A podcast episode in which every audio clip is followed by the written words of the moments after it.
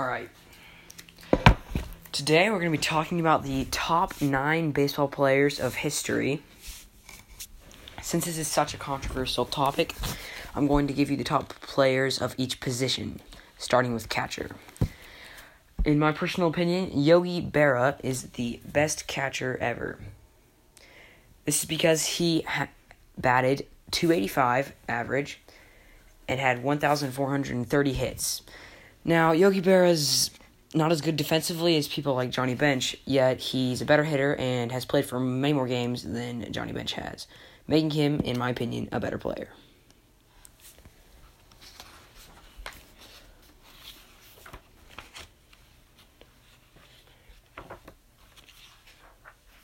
All right.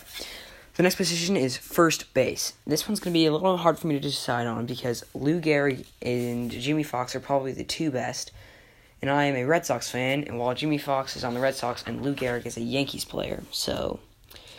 But despite my bias, I'm going to have to say that Lou Gehrig was a better first baseman because he had a higher batting average, almost nearly the same amount of home runs, and played for slightly more games and he was a bit overshadowed by uh, overshadowed by Babe Ruth's greatness, so he's a bit underrated in other people's opinion. All right, next we're moving on to second base. Now, most people would say Rogers Hornsby at second base, but since he's kind of a jerk and not a really good person, and even though Joe Morgan is actually a better player, He's a better player because he was a smarter player. He made better fielding decisions and better base running decisions. He also batted 271 batting average, which is pretty good for a second baseman, and had 1,133 hits, which isn't exactly outstanding, but it's still good. Now, moving on to third base.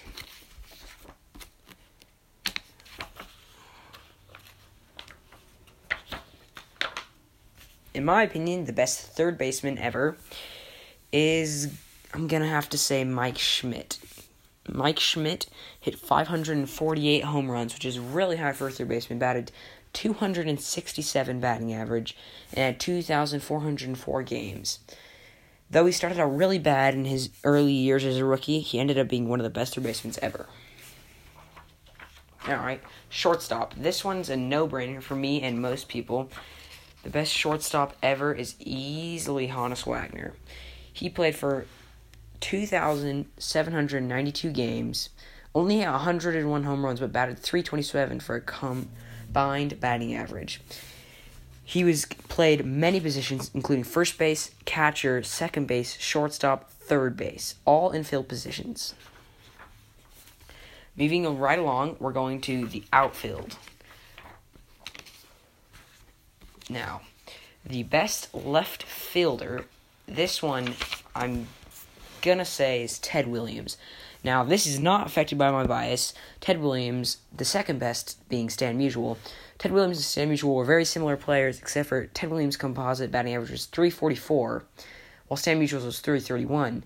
Ted Williams hit 521 home runs, while Stan Musial hit 475, making Ted Williams, in my opinion, a better player.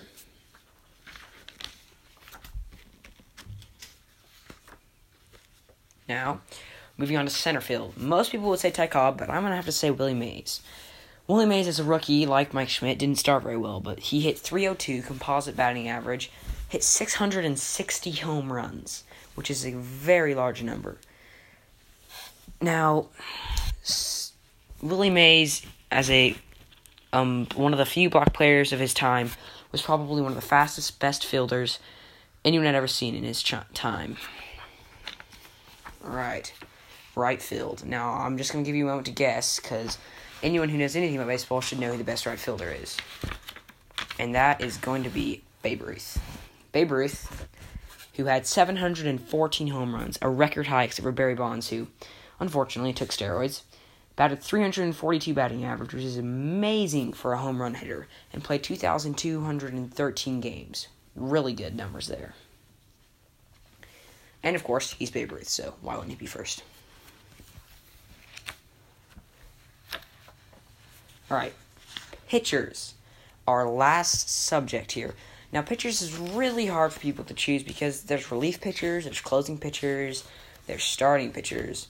So, excuse me, it's kind of hard to decide who's the best pitcher. Now, I'm going to have to say Cy Young is the best pitcher. Even though Lefty Grove was. Alright, sorry. Walter Johnson, Cy Young, and Lefty Grove were all amazing pitchers. But Walter Johnson, who was the best of his time, was the most dominant pitcher of the three of them, I think.